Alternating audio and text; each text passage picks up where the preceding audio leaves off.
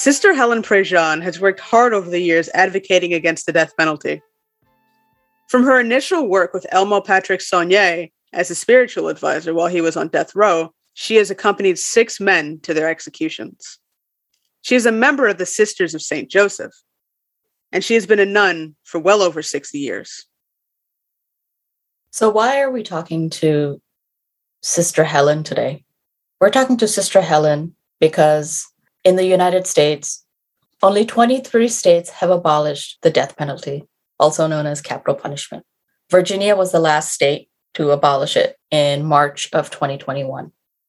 And the majority of Americans, according to Pew Research Center, about 54% of Americans still believe that capital punishment is morally justified. In 2021, 11 people were executed. Just a few years ago in 2019, according to Pew Research, about 98% of people on death row were men. This is fairly common with death row inmates mostly being men throughout history. Additionally, among death row inmates, 41% of them were Black. 41%. And in the U.S., the entire Black population is only 13%. So how does the United States actually use capital punishment? Historically, we've used various methods like hanging, electrocution, gas chambers, firing squads, and most recently, lethal injection. Currently in the United States, lethal injection is the primary mode of capital punishment, with certain states allowing a secondary method if the death row inmate chooses to do so. To learn more about the criminal justice system and capital punishment, we caught up with Sister Helen Prejean.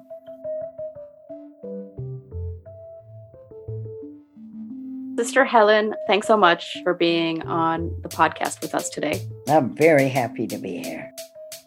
Could you introduce yourself to our listeners? I'm Sister Helen Prejean. I wrote Dead Man Walking after witnessing the execution of 2 human beings. I wrote Death of Innocence after witnessing the execution of 2 innocent human beings. And I just wrote River of Fire, telling the story about waking up to justice and becoming an activist. Thank you so much. It's a lovely introduction. I mean, I accompany people on death row. I just came from death row today in Louisiana, where Manuel Ortiz is going on 30 years on Louisiana's death row. He's from El Salvador. He's innocent. 30 years. 30 years. I know. You can say it in half a nanosecond. And the courts are so broken, they are so clogged, they are so impossible. And so I've gotten a lot of insights on where we went wrong from the very beginning about the death penalty. And what appeals to me about your podcast is so much of what happens in prisons, and especially in the killing chambers, is secret, and people do not see it. And my mission in life, because I am a witness, and this is the prelude that's in River of Fire. The fire in the book is they killed a man with fire one night. They strapped him in a wooden chair and pumped electricity through his body until he was dead. His killing was a legal act. No religious leaders protested the killing that night, but I was there. I saw it with my own eyes. And what I saw set my soul on fire, a fire that burns in me still. And now here's an account of how I woke up and came to be in the killing chamber that night, and the spiritual currents have brought me there. So it's when we witness that we then bring it out to the people, because it's cloaked and it's secret and the people don't see it. There's this saying in Latin America, what the eye does not see, the heart cannot feel. So we've executed, we have gassed and shot and hung and electrocuted and lethally injected 1,500, 500 plus people. And none of that has been witnessed by the public. There have been 2 court cases trying to make executions public, and they've both been defeated. So when somebody like me, all while Tim Robbins worked on the film of Dead Man Walking, he kept saying, and it was true, the nun is in over her head. I was totally in over my head. I didn't know about the criminal justice system. I didn't know about the courts. I didn't know about this thing. Are they going to actually kill this guy? So I had everything to learn. I found out that that can be a gift in a book when people realize that you're not coming off on page one as an expert. Now, let me tell you about the death penalty. The nun is speaking here. They go, this nun doesn't know what she's doing. So let's just see what happens to her as well as to everything. So here we are. Here we are. So I know you. So your mom was a lawyer. Sorry, no, your dad was a lawyer and your mom was a nurse. And you became a nun. How did that happen? Well, you know, it goes in families, you know, lawyer, nurse, nun. No.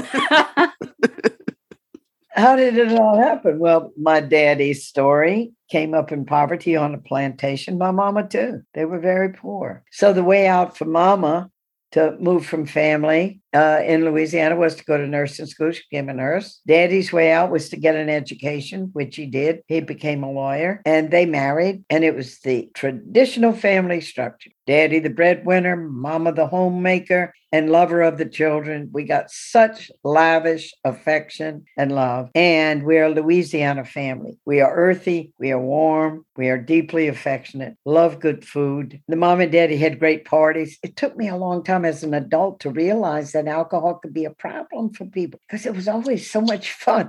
And if the maiden aunts had too much drink, they stayed on the couch, and then they brought them home the next day. I didn't know alcohol could be a problem. And I just had such a wonderful childhood. And when I went to school, we had great nuns. St. Joseph Academy, Baton Rouge. I'm in Baton Rouge now because I stay here overnight. It's a shorter drive from the prison. I just drove by my school, St. Joseph Academy, with great love and affection. Developed my leadership. There was that door that I'd stand as president of the student body to welcome students in the morning when they came to school, developed intellect, developed critical thinking, faith, a spirituality that was not all over the place, but grounded and connected to life and treating people with kindness and compassion. But the story of River of Fire was about waking up to justice and not just being charitable to people and being kind to people, and then dealing with the problems of poor people and all was just praying and asking God to take care of them.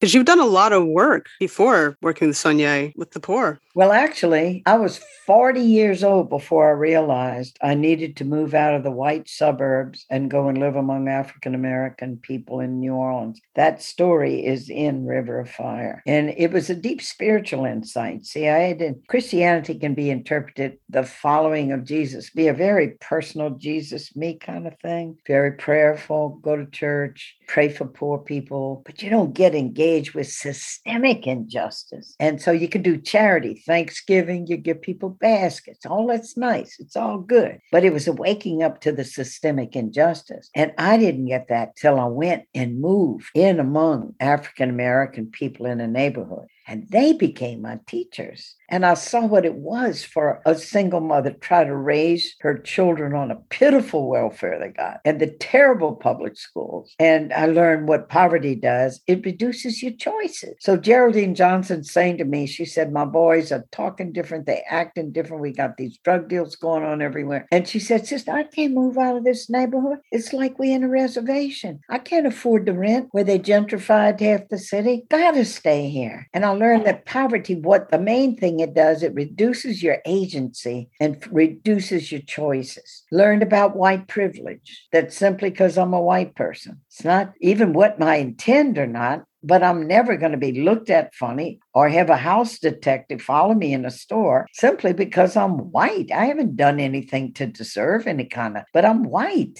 And Black people, the long, long legacy of slavery is with us. Nowhere is it with us more than in the penal system of prisons and jails. And you just draw a direct line, slavery, releasing slaves, extrajudicial killings like lynchings and all law enforcement turning their faces the other way, convict laborers because the plantation owners needed to still have labor. Y'all are shaking your heads yes a lot. Y'all must know a lot about this stuff.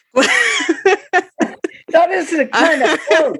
No, I do it because I'm following what you're saying, but I also, I mean, I've definitely learned a lot about that as well in the past few years, for sure. I mean, just think of the country now beginning white people especially beginning to wake up through the death of George Floyd. What the eye does not see, the heart cannot feel. And maybe COVID helped with this because people were in their homes. They weren't at jobs. They weren't shopping. To look at 9 minutes and 29 seconds of a Black man's life being squeezed out of him under the knee of a white policeman. I mean, what happens to you as you witness that? And so then that enkindled the debate and the whole thing of that's not a rogue policeman. That's a systemic thing. And it's going to take a while, but you can just see the pot's really stirred now. I mean, the year that happened, the best-selling books were all about systemic racism, the legacy of slavery, white privilege, the whole bit. So it takes a lot for a whole country to wake up. And the way you have social evolution, evolving standard of decency among people is these moments in history happen and there's a waking up and then it starts spilling over. It takes a while.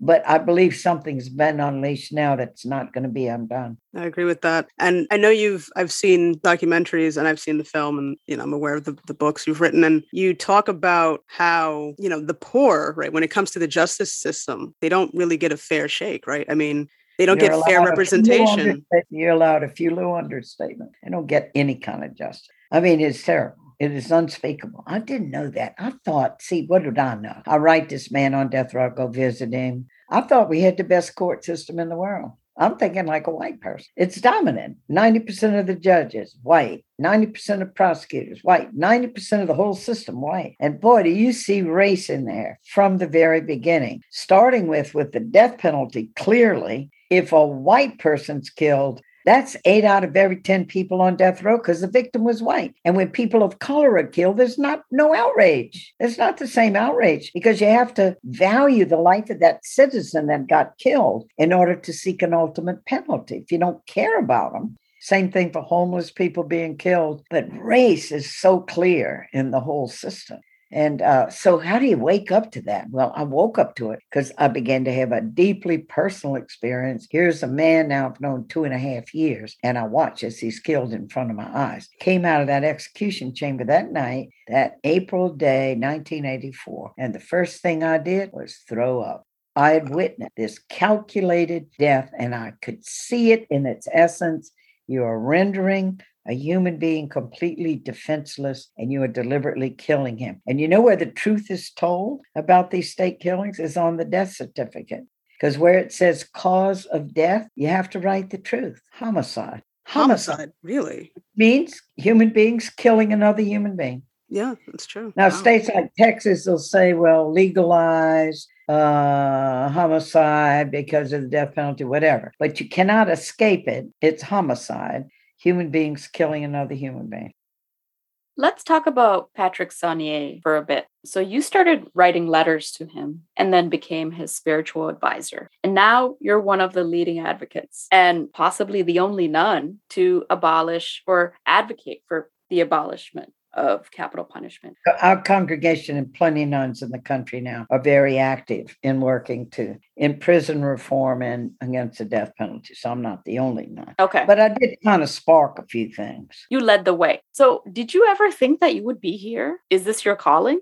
It sure is. You know, the moral imperative on your soul when you witness something, and it's all cloaked in secrecy, see? When I came out of that execution chamber that night, I knew that most people in Louisiana, probably 90%, thought what had happened was what you call justice. And you do have to talk about the crime. By the way, when I wrote Dead Man Walking, this is really good about storytelling and how you shape a story. I had a great editor because in the first draft of Dead Man Walking, I was so into the human rights of this human being being killed like this. And so my editor, Jason Epstein, read the whole thing and I went up to meet with him and he said, nobody's going to read your book. You're a nun.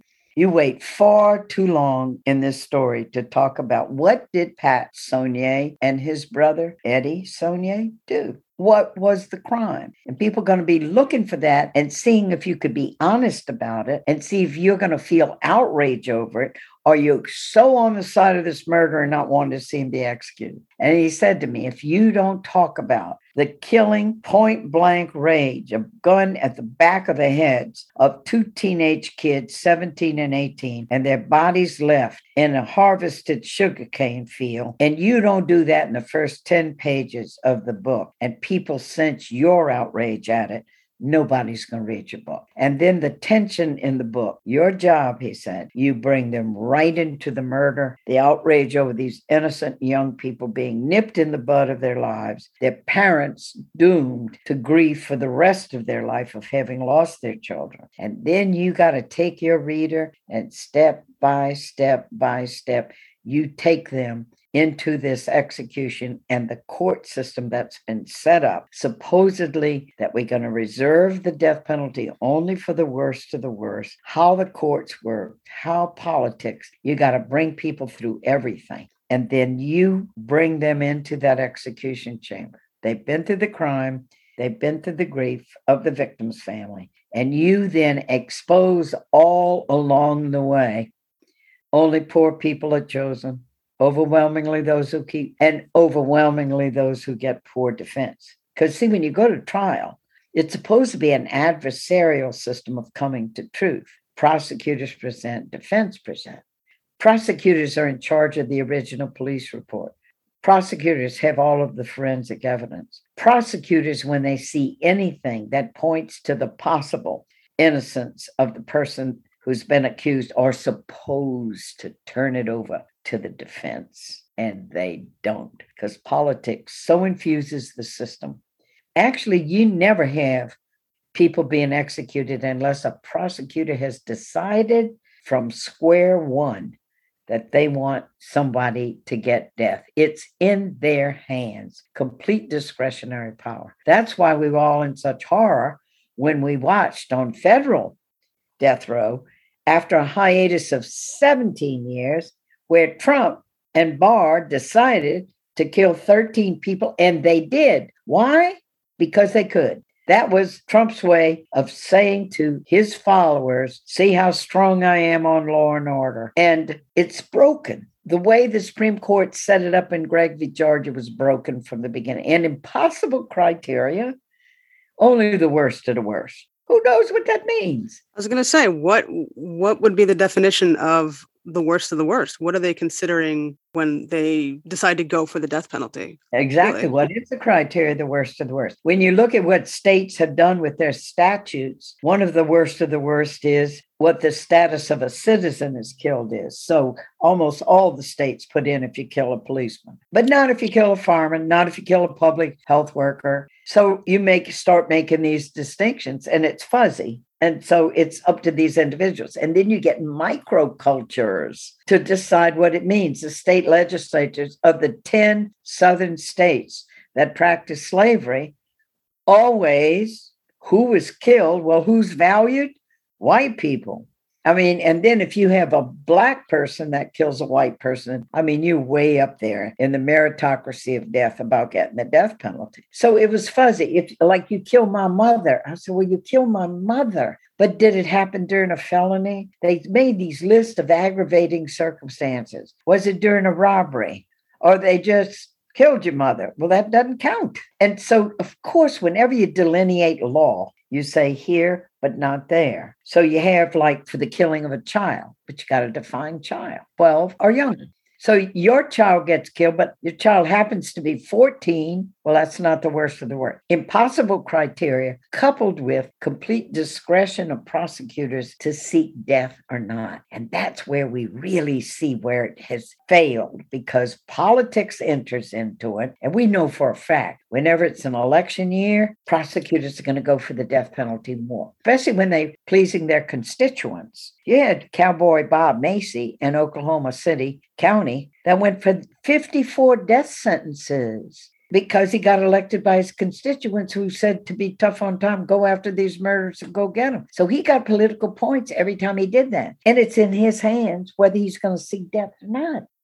See how broken it is. And then, of course, only for the worst of the worst, up to the discretion of prosecutors to seek, which makes them subject. I mean, we had in Louisiana, When prosecutors were running for a higher office, they bragged about how many death sentences they got when they were campaigning to be judge or higher office. They had these backroom awards they gave each other called the Louisiana Ha Ha Prick Award, showed the state bird, the state pelican, flying with hypodermic syringes in its talons. And that means I got a death penalty. And they had little plaques on their wall. And I know a lawyer happens. Wow. But see, when you're getting points in a society and there's political currency in it, so you're putting people's lives in the hands of these people. It took 1,500 years of dialogue with the Catholic Church, but we finally arrived at it, getting to the place to say, you cannot give the state the right to take life. Amnesty is documented whenever you give governments that right, they're going to say, oh, well, this is going to be the worst of the worst crime. And they start listing what crimes. You can never entrust it over to fragile, ignorant, biased, political people who are going to carry it out. Where do you think that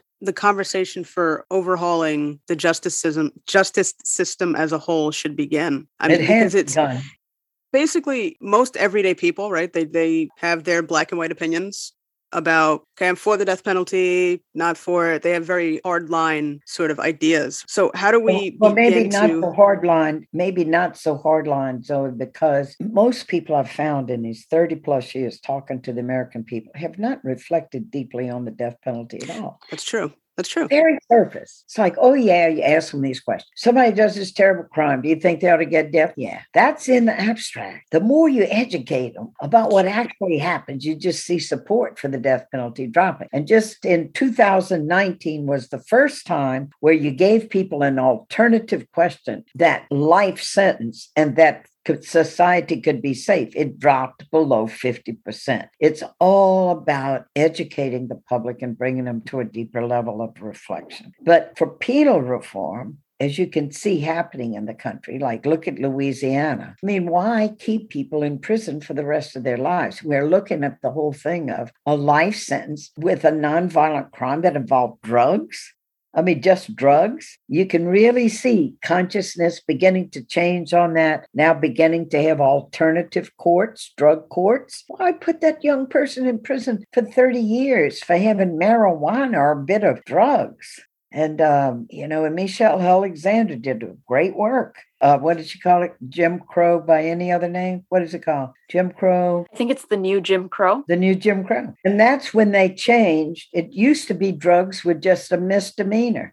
And it got changed to felony. And many more white people do cocaine and drugs just out of the demographics, but massive incarceration of black people. And then when you get out of prison, you go to get a job. First question, have you ever been in prison for a felony? Yeah. You can't get public assistance. Felony changed everything. So now there's talk to reform that. The three strikes and you're out that California did, looking at that. The last crime was he stole somebody's purse, and now you're going to put him in prison for life. So you can just, consciousness changes slowly. But it's people like you doing these kind of discussions and getting this out over the air. That's what changes things. Yeah.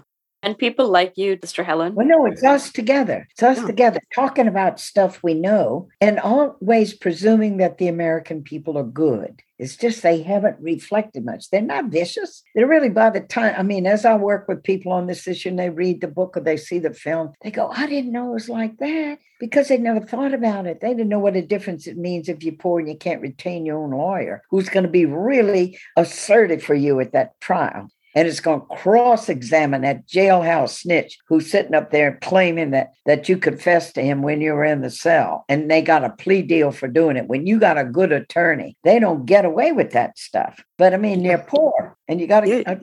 You got to be able to afford that attorney. Yeah. Yeah. It's not like public defenders aren't good. I love talking to them. I'm asked to address public defenders in a lot of states, and I just go, you're it. You're the one in the breach. You're the one there for your client, and they need support and help in a lot of ways. They're very brave, good people, but they're overworked and underpaid, and they can't get money for independent forensic testing, a DNA test.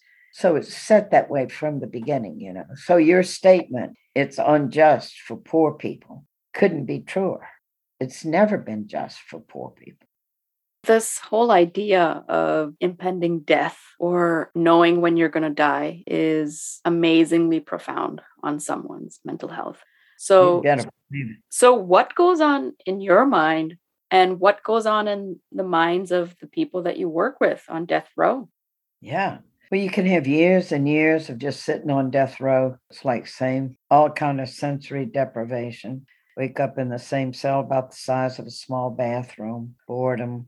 But then you cannot stop imaginative, conscious human beings from anticipating and imagining. And you know what's the most common nightmare I've had, because I've accompanied 6 people to execution? The most common nightmare is, oh God, the guards are coming to my cell. They're taking me. It's my time. I'm yelling. I'm screaming. They're dragging me out. And I wake up.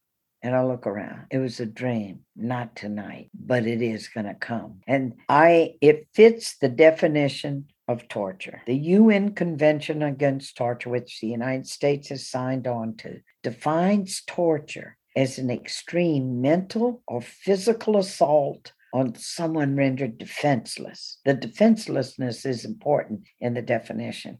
What could be more extreme than that? And actually, when they set those dates, you start counting down the days. This is my last Monday. This is my last Tuesday, my last Wednesday. How can you not anticipate you're being killed? But because we have a callous, blind, privileged Supreme Court who looks at the words cruel punishment and cannot recognize that this is cruelty, cannot recognize that it's the most basic of human rights, an inalienable human right, as the UN Declaration of Human Rights says, inalienable, simply because you're a person is a right to life.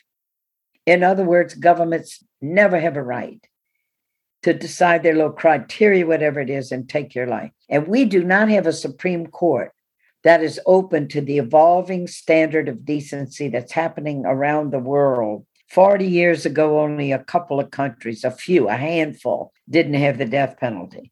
And now the vast majority of the 194 nations of the world no longer have the death penalty. But we have a parochial kind of court that says, we're going to interpret the words the way we see the words. And they pull out this fig leaf of originalism that we can only do as the framers decided this means, or the plain meaning of it. I mean, you look at those times, they were hanging witches. I mean, but they use that. That's a ruse. That's a manipulation.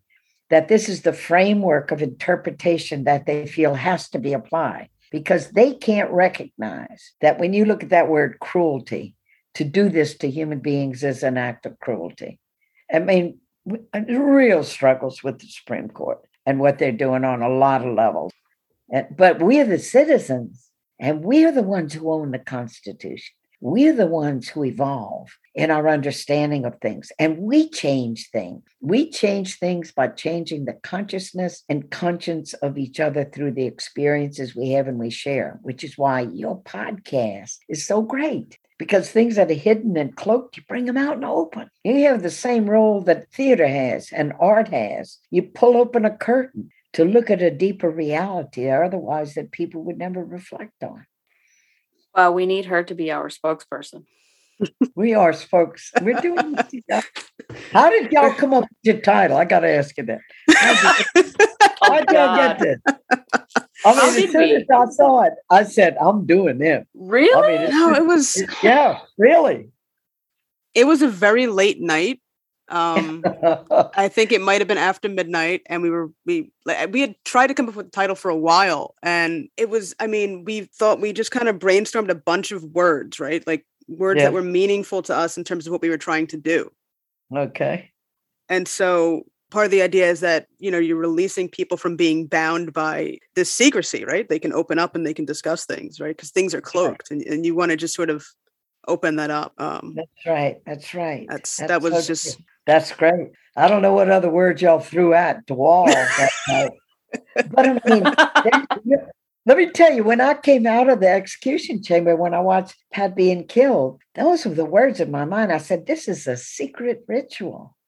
Wow. And only the people who have been in and witnessed it So that moral imperative was on me. And I started then, that was 1984, been doing it ever since. But I found in the American people, not this viciousness and not this desire to have this legalized vengeance thing, is they never think about it. So how do we get the word out to people to think about it?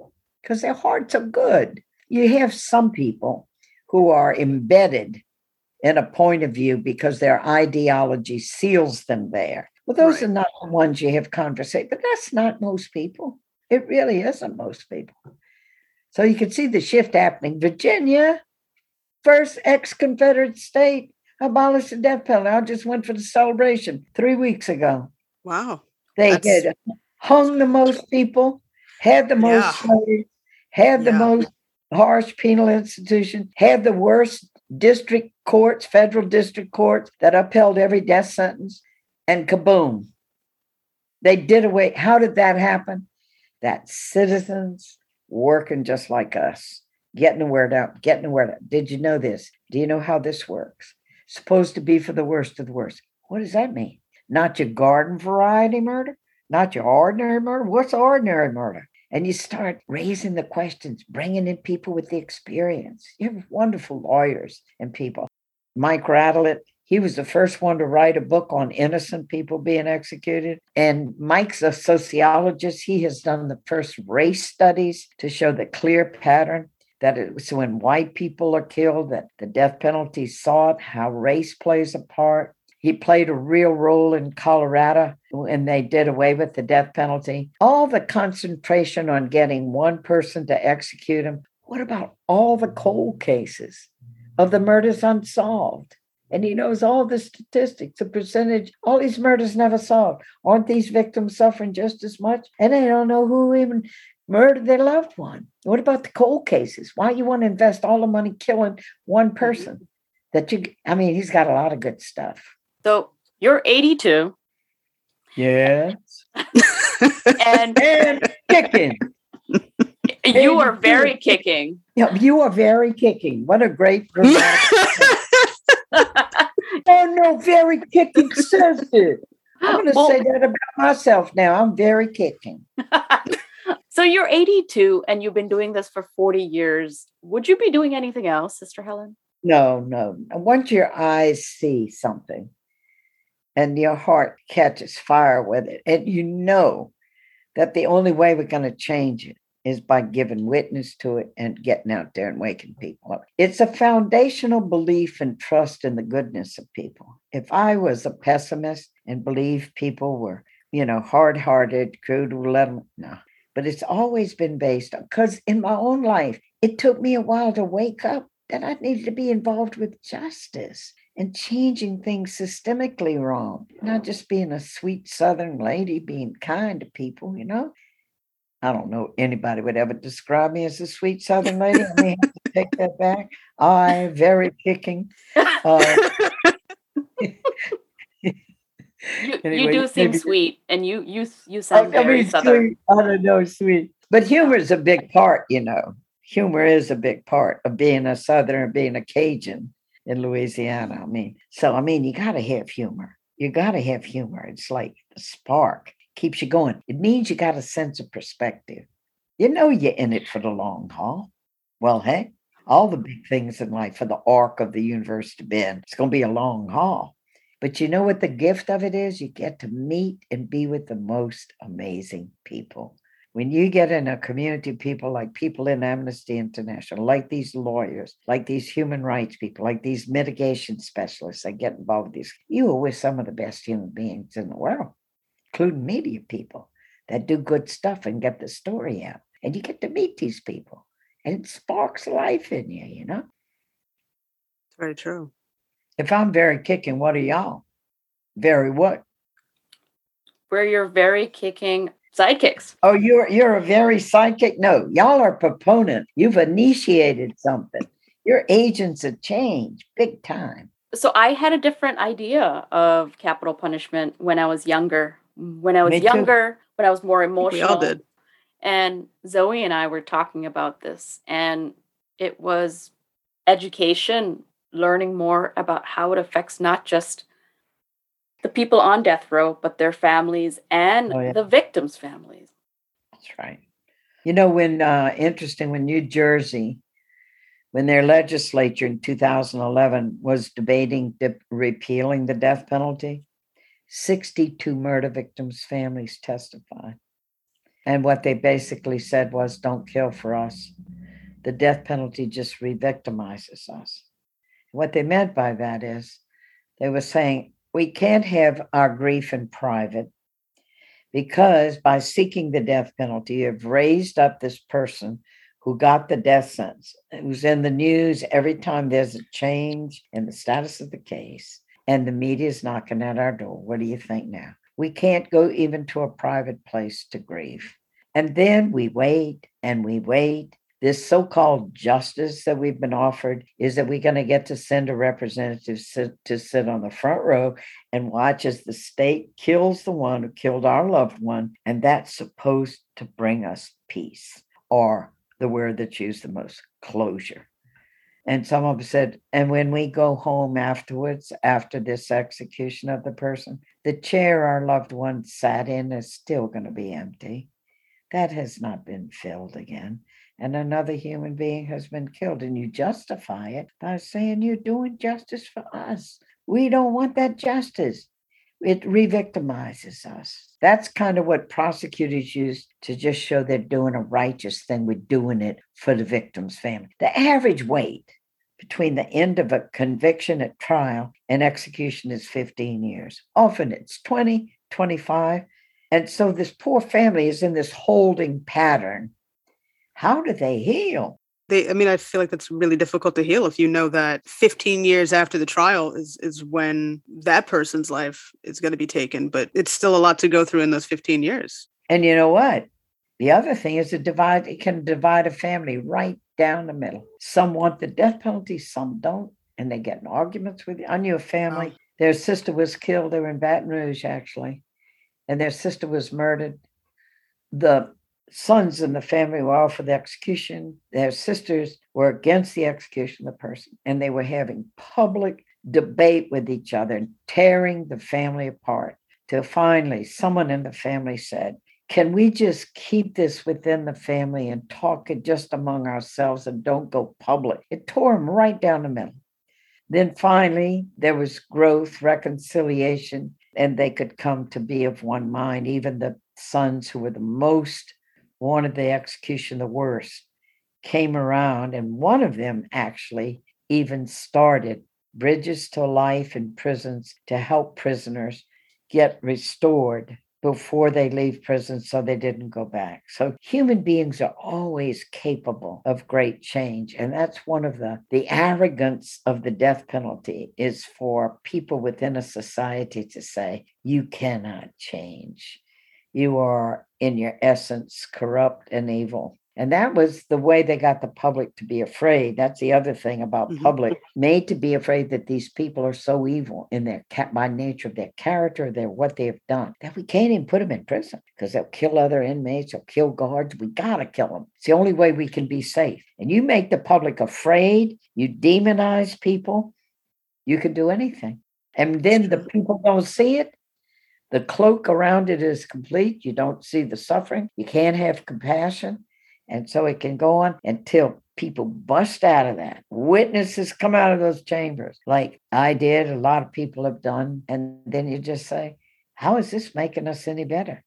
After Pat Sonnier was executed, the two teenagers were dead.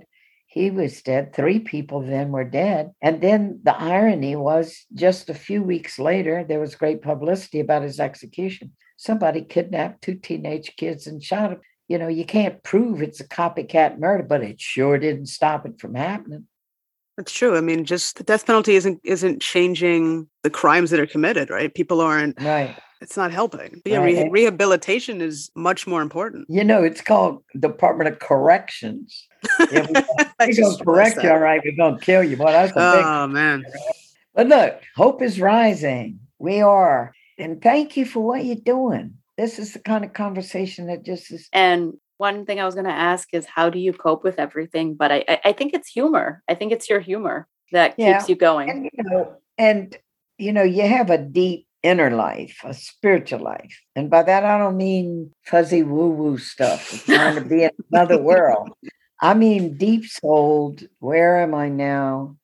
And when we are authentically, when the purpose of our life is clear and we're doing what we need to do, what we feel called to do, because we cannot not do it, that integrity of soul bolsters us. And then, as I mentioned before, all the good people that you meet when you do this work together bolsters you. And then humor and community and play. And you got to have a whole life. You know, you got to play cards with your friends. You got to have an occasional beer. You got to look at a good movie. You got to grow some pansies in the backyard. And writing for me is really a good way of also, I guess, healing. When I wrote Dead Man Walking, I guess that helped me clarify clearly what had happened with watching the death of this man, and launched me into, and so I'm working on a book now out of my journal. And this is a little advanced preview that only you will get because it isn't published. Here I go looking in my journal and I see that RBG died, Ruth Bader Ginsburg.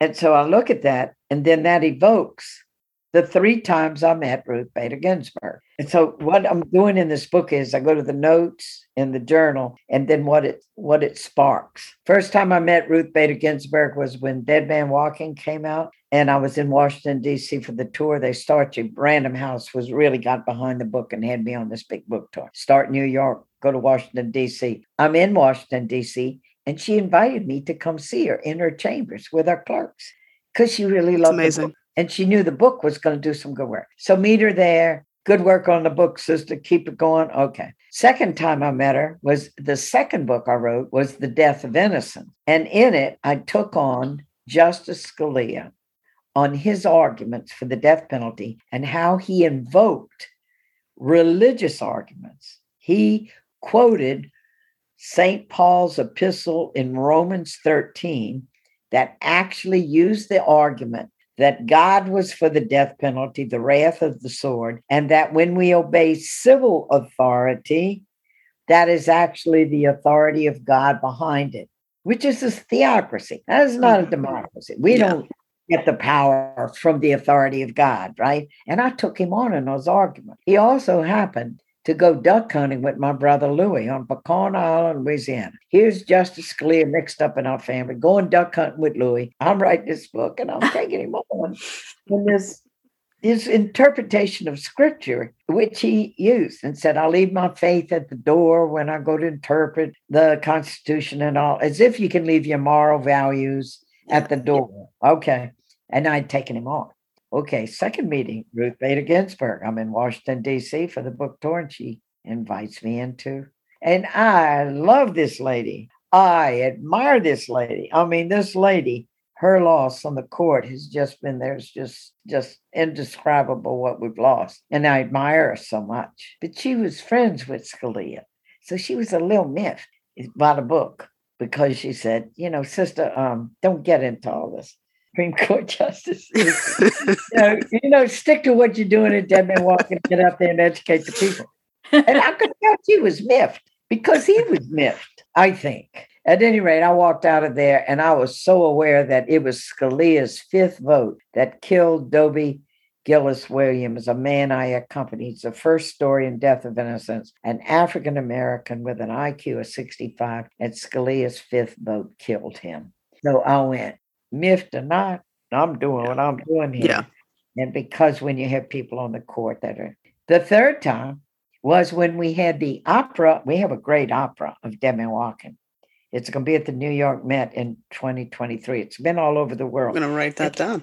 The most performed modern opera. And it was performed at the Kennedy Center, which I found out. And Ruth Bader Ginsburg was not only there, but the people at the opera said that she had pestered them. Well, pester may not be, but had encouraged them for over a year to do the opera of Dead Man Walking, and she was there. That was my third time. So those are my three RBG stories, evoked by, there's my note in the journal, RBG died.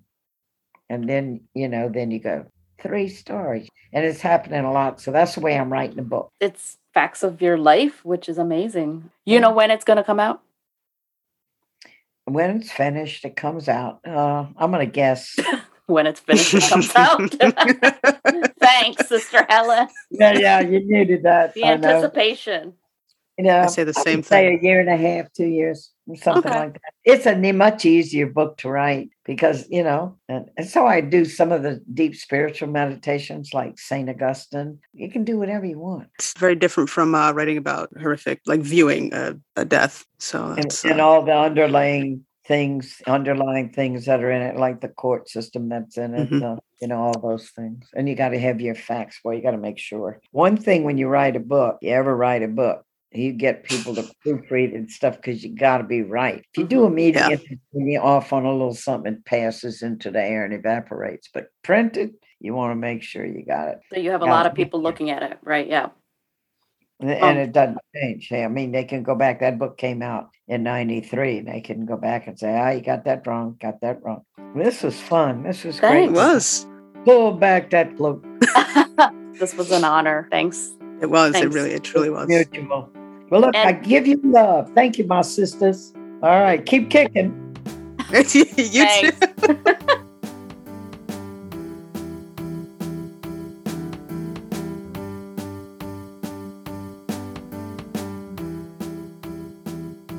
As you just heard, Sister Helen continues to do her tireless advocacy to educate others about the death penalty in the United States. To learn more about her, check out her website, SisterHelen.org, and don't forget to watch the movie Dead Man Walking, starring Susan Sarandon and Sean Penn. You can also check out Sister Helen's books, Dead Man Walking, River of Fire, My Spiritual Journey, then The Death of Innocence. You can also check out the documentary Sister on Vimeo. We'll also have links to the documentary and Sister Helen's books on our website. You can find those in the show notes. We had a great time talking to Sister Helen, and we'd like to thank her very much for being on the show. Let us know what you think about capital punishment. Let us know in the comments or send us an email. We would like to hear from you. And with that being said, that's going to do it for this episode. See you next time. Thanks for listening.